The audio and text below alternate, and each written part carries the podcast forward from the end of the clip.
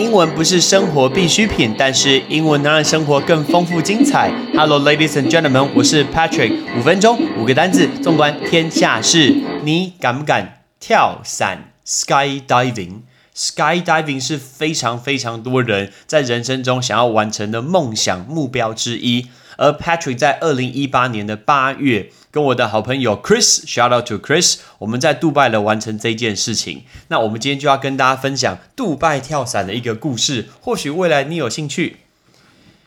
一般的跳伞来说，呃，很多像关岛、像澳洲都有跳伞，杜拜跳伞其实算蛮贵的。它有两种的一个价格，有一种是跳在沙漠里面。另外一种跳伞是跳在杜拜有名的棕榈岛，那个棕榈岛就是从天空看下来，完全是一个棕榈树的造型。那它是一个沙滩的人工岛，上面全部都是高级的住宅区跟饭店，所以俯瞰来说，当然是看棕榈岛比较漂亮喽。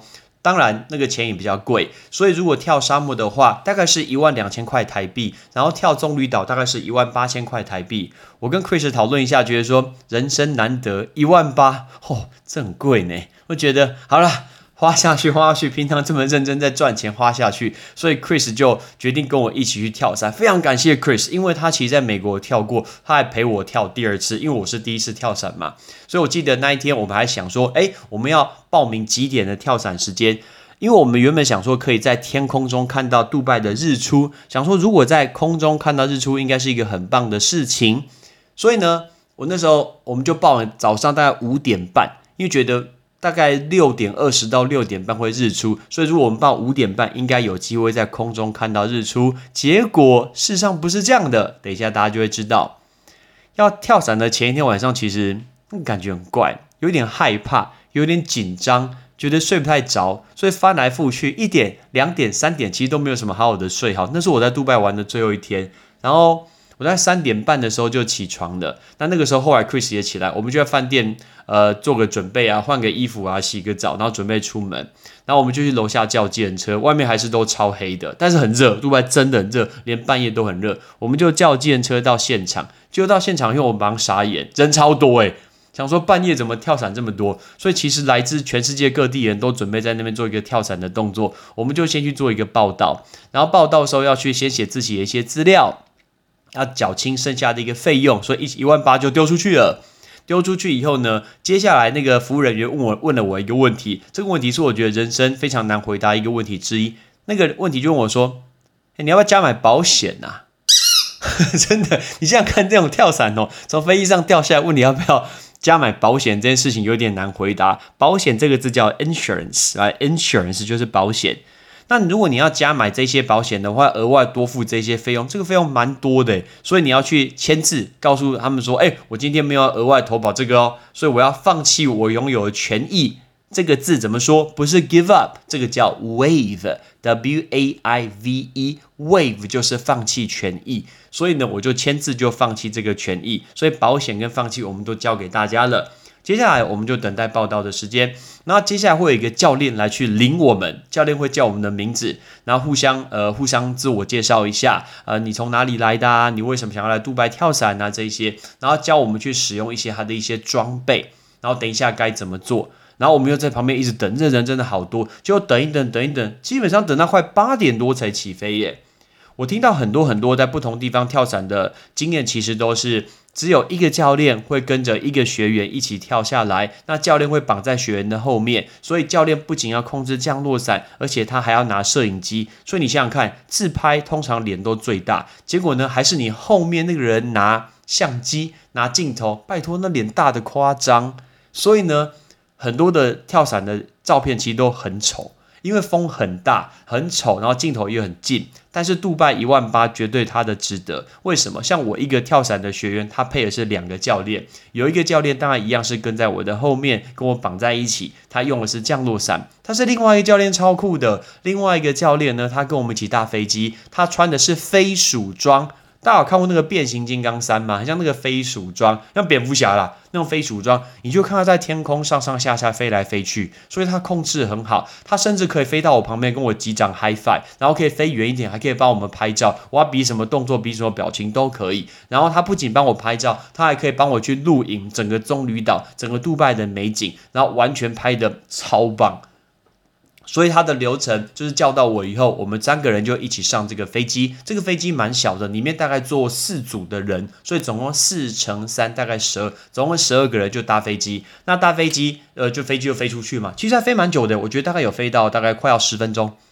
我不知道为什么我我坐呃我坐在最门口那个位置，觉得有一点紧张，所以飞了大概十分钟以后，准备开门喽。门一打开那一刻，我第一个想法不是很高，觉得说哦好冷哦，怎么这么冷？虽然外面是很热的杜拜的天气，但其实因为高空蛮冷的。我那时候就问了教练问一个问题，说：诶，我们现在大概多高？他说大概一万三千英尺。我的概念我就知道说，一般飞机就是飞大概三万多英尺是国际线，那我们大概飞一万三千英尺还可以呼吸的，所以我们就打开那个门，就准备要跳下来。以前 Patrick 有做过高空弹跳，其实我觉得高空弹跳还比较难，因为你要站在桥上，你要自己想好、决定好，人生都走过一遍，眼前都眼前人生都顺过一遍以后，才决定要跳下去。可是跳伞不一样啊，因为教练跟你绑在一起啊，教练要下去啊，总不能不下去吧？又不在拔河，所以其实。我觉得跳伞没有很难，就是因为你跟教练绑在一起，所以教练会叫我们用螃蟹走路，然后直接走到飞机旁边，直接用横的，直接这样咻这样跳下去。当下感觉过瘾呢，我觉得真的是蛮好玩的。然后教练会先带我们跳下去，以后另外一个用飞鼠装的教练，他后来才跳下去，他就会在过程中帮我们拍照。那因为风非常大，所以我们都要戴那个护目镜，护目镜叫 goggle，goggle。之前 Patrick 在红海潜水的那个单元告诉过大家，是 goggle 那个护目镜。